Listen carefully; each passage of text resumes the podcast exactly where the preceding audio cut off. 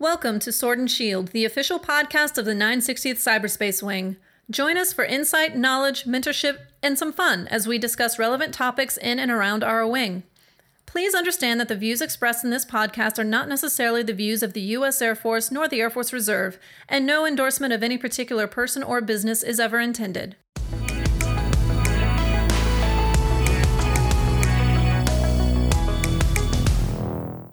Good day, gladiators. Thank you for joining us for another episode of our Sword and Shield podcast. It's Francis Martinez, Director of Psychological Health for the 960th Cyberspace Wing, here with two very special guests. I'll let you guys introduce yourselves.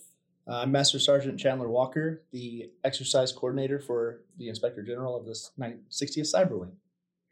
And I'm Amy Jane Walker, who is his spouse and as of December, an American.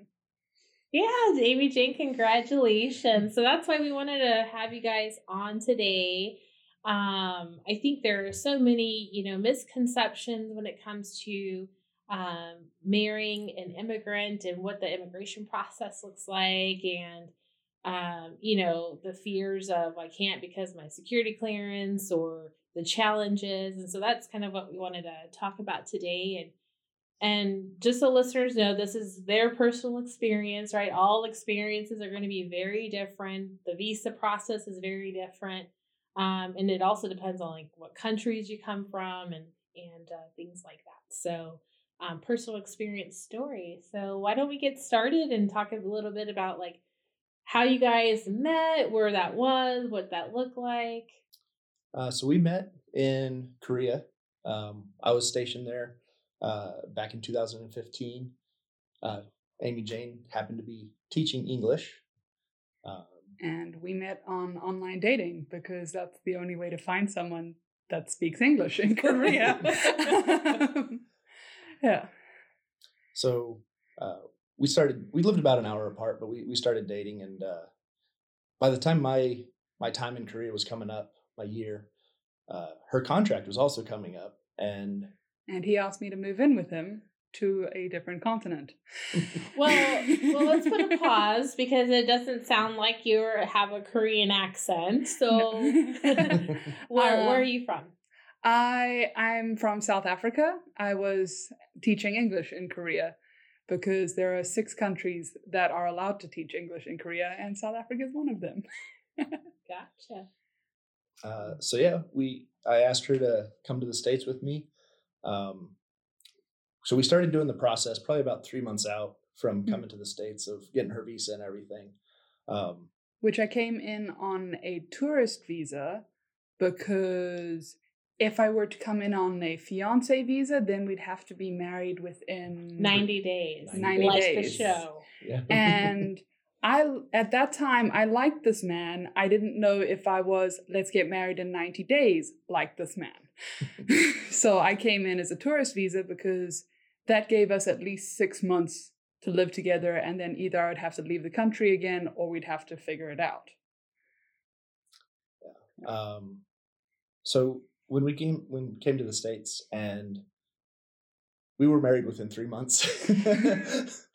um so we we decided to get married and I hadn't really thought about too much regarding citizenship, uh, green card, uh, permanent residency, or even my security clearance for that matter. Hmm. Um, it was just kind of a. We knew that we liked each other enough that we wanted to stay together. Mm-hmm.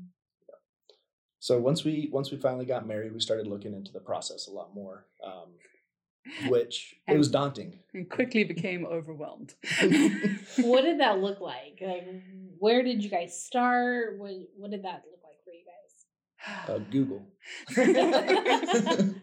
Honestly, it was it was literally just Google search after Google search, trying to find where to start. Mm-hmm. Um, and it is convoluted because there are so many different forms. So trying to figure out which is the right one you're meant to fill out and then we started looking at immigration lawyers and we realized how expensive so many of those are. And we tried to find I know that there's some churches that that help up with the application process, but I don't know, we just struggled to find one. So we ended up having to do it all mostly on our own. honest- So even reaching out to like military resources. What did that look like?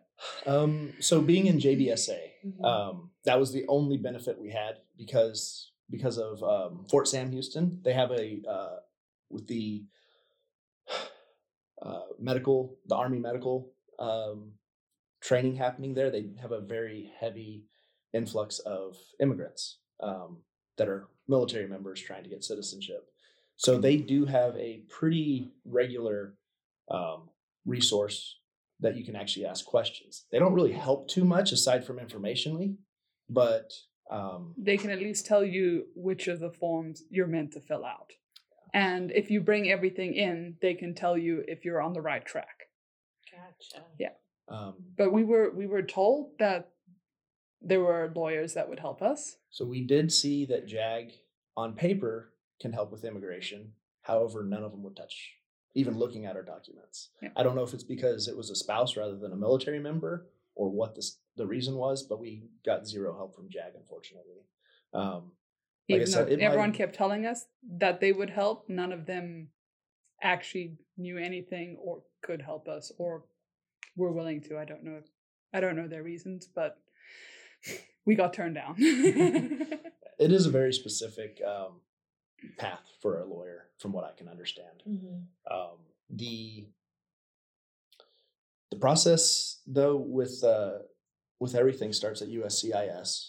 Um, I don't remember the acronym off the top of my head what that stands for, but the uh, the website isn't exactly cut and dry. It's it's a lot more difficult than just reading an AFI.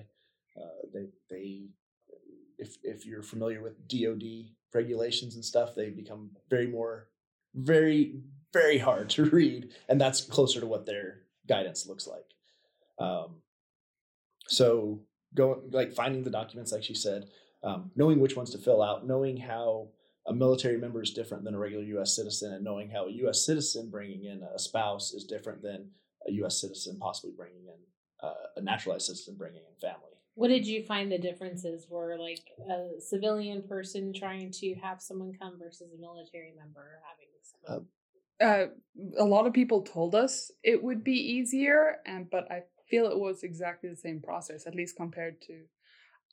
I have a friend who's Sri Lankan. I met her in Korea, and she has now also married an American and is now living in Georgia. And we're very close, and she's working on her citizenship. So we, we compare a lot of notes, and she's married to a civilian. So it's and it seems very similar. The only difference that we really were able to pick out is a foreign citizen married to a U.S. citizen is able to cut down from a five-year minimum um, permanent residency down to three years. Um, one fun fact that we found out is if you get married and then you apply for permanent residency within two years of that marriage, there's a two year window of um, conditions Mhm. essentially. So she couldn't leave the country for more than a certain amount of time. I think it was 30 Yeah. days. I, I, I was a conditional resident, and then I had to pl- apply to become an unconditional resident. Which Yeah. that was Where there's no stipulations or anything, Mm. right? right. Um, and you have to get those conditions removed before you can apply for citizenship. and Um, we we had to go to an interview where they assessed us as a couple which that was actually fantastic because we walked in there and we were our usual selves like I, i'd worked myself into a little bit of a panic me like what color is his toothbrush um I've been married to my husband almost 22 years, and I don't even know what color his toothbrush Yeah. is, right?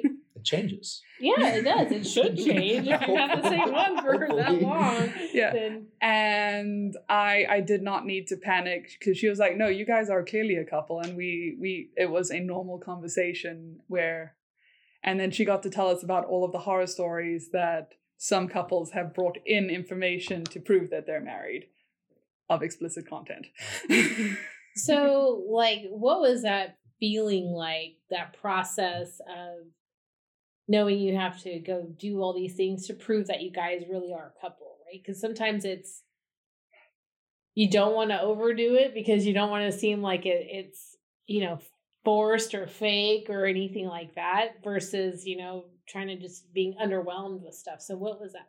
like So back to our friend a little bit. She's worried a lot about, oh, we don't have enough pictures. We need to make sure we have plenty of pictures. We're the exact opposite. We we live in the now. We we just kind of exist and have fun, right? My mother Um, took a lot of photos of me growing up, so I don't like photos and I do not post on Facebook. So we have very little evidence of us being a couple still to this day, other than social evidence. Yeah, Yeah. of like at least, at least physically, like on Facebook, or so we had to rely on a lot of uh, our friends had to write letters saying that they knew us and how long they'd known us for, and how they interacted with us, saying like vouching for us as a couple. Mhm. We we got a lot of people to do letters because w- we didn't have an album. And when we got married, we had two witnesses. That was his father and my mother. So we didn't have a big wedding. Um, And you guys got married here in the States, right? Yes. yeah, we were actually here in San Antonio. Um, we got married by a the um, grotto in the Riverwalk. up on the Riverwalk by a EOD tech that uh, happened to be a ordained uh, humanist chaplain. Uh, so it was kind of cool getting married by somebody in my old career field. Yeah. um, but uh, yeah, so honestly, it was it. It started off kind of daunting of like, oh, we have to have all this proof, and we're like I said, we're terrible about taking all these pictures. Um, So we were quite panicked. And then we walked in there, and the interviewer was lovely. And she was like, No, you guys are clearly a couple, the way you interact. Like, so all of the panic melted away very quickly. um yeah and and then we just ended up with a lot of lack of communication between us and USCIS after Well, she got I her think- green or her permanent residency card. I think our big issue and one of the struggles with being married to a military member is we move. And when you move, your USCIS office moves. So you have to apply and change all of your addresses. And just because you change your address on the website does not mean they've changed the address. We found that out the hard way when somebody got a letter from here and um we were able to actually get it forwarded to us and it was you know three months out of date and we were supposed to be in office we were supposed to have a, an appointment or something and um, having to reschedule it now in miami rather than in san antonio was a, a burden. Um, and on top of that not all offices are equal. Mm. um, jbsa or san antonio in general has a really solid office. They're actually a testing unit and they um, examine processes and make sure that the process is is more efficient than previous. While I feel the Miami office is overburdened. overwhelmed. Yeah, and it's it was a struggle to get information from them, and it was. I actually ended up having what was the name of that interview? I don't remember. Was it the citizenship? Yes, it was. I had my citizenship interview, um, slash test, and I didn't have a form. Um, it hadn't been processed yet, even though I had handed in the form to be processed to Miami two years previously. Oh yeah, no, you, the removal of conditions. Yes. yes. Um, but when when I gave it into the office, COVID struck. Oh no, yeah. So everything ground to a halt, and clearly mine just stayed at the bottom of the pile because it was the the San Antonio office. She was like, "I'm not meant to do the interview now, but because I'm a testing office, we can change things around. We don't have to be as rigid." So we did the interview, and then she got the paperwork from Miami, and then processed it here. And then only after that was I able to become a citizen and get my Do the oath. yes, have my oath ceremony. um, backtracking a little bit. So with the um, removal of conditions, Mhm. that was an interesting process. Um, so when we sent off the paperwork for that, we got a letter in the mail saying that her permanent resident card had been extended for 18 months. So on according to the card, it was expired. If we card plus letter from USCIS made the card valid again. Me not understanding how, not realizing that that was an expiration date only for a card, the card, and kind of like a driver's license has expiration date. Um, it was only saying that that card was going to expire and travel would be more difficult now. Yeah. I was still a legal resident, but the it was only the card. It wasn't the legal residency that had, had expired. And it's not clear Yeah. that and we could have probably found it had we really looked hard, but I didn't find it in my quick searches for it. So was there a little bit of panic? There was a lot of bit of panic. Um, because my security clearance was coming up for reinvestigation, and I hold the top secret.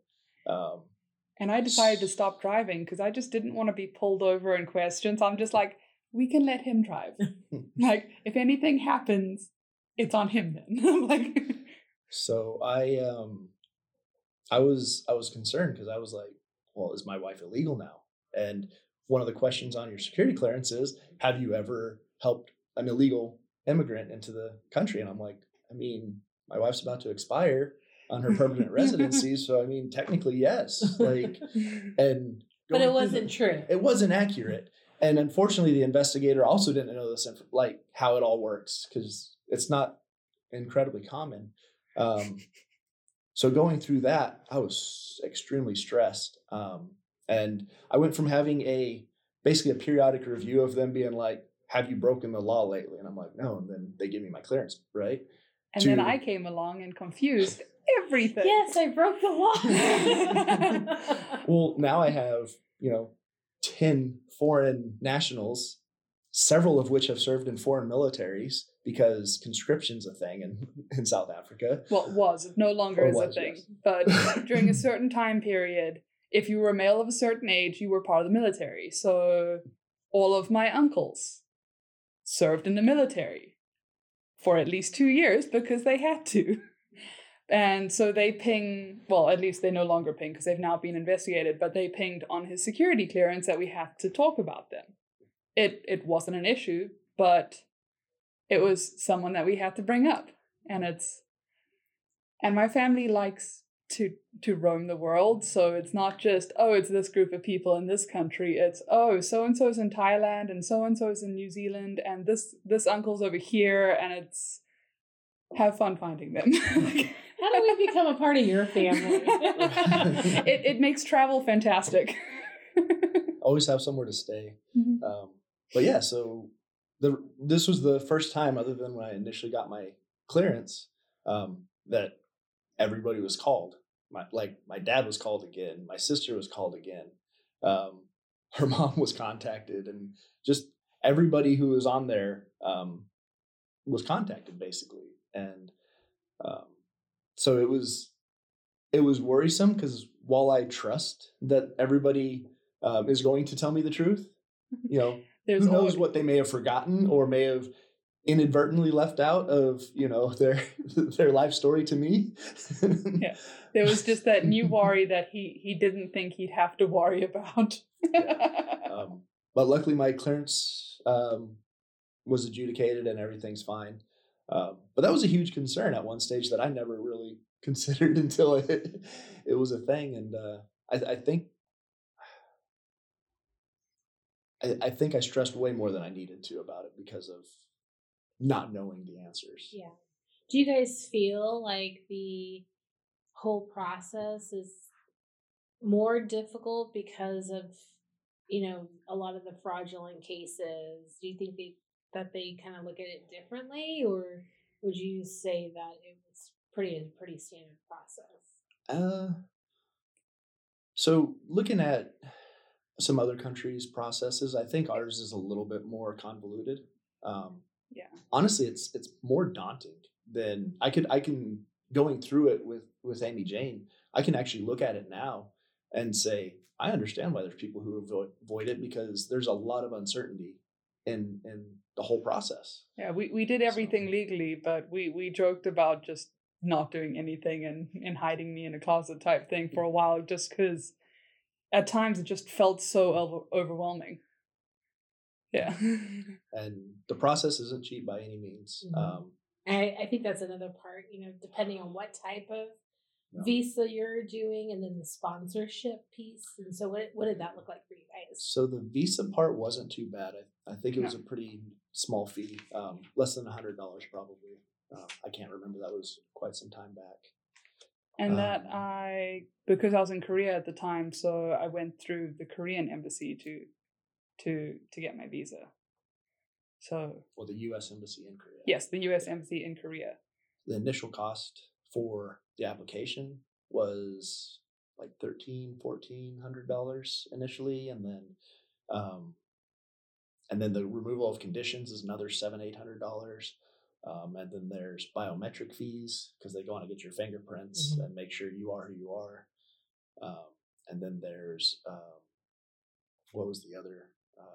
Oh, and then the uh, N400 is the form you fill out for citizenship, and that one is an- another four or five hundred dollars. So it just adds up real quick. And if you throw in a lawyer, you're at least doubling it, Oh yeah. and in many cases, it might be more.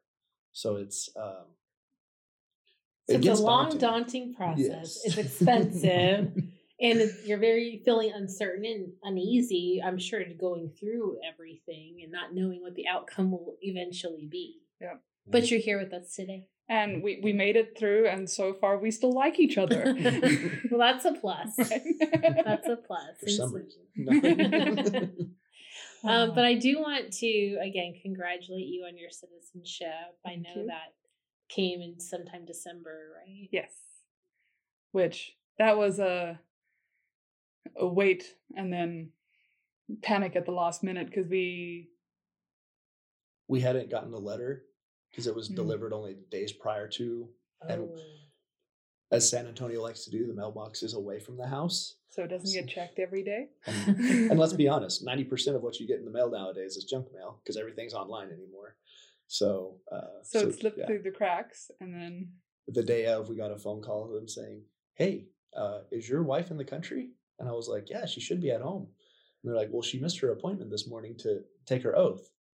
And he and then he said, "Can you guys be here um, before b- two. before two? And so I I called up my supervisor and said, "Hey, my wife's getting her citizenship today. Can I cut out and, and shout out to Senior Master Sergeant uh, Reagan Green?" She she was like, "Of course, do it.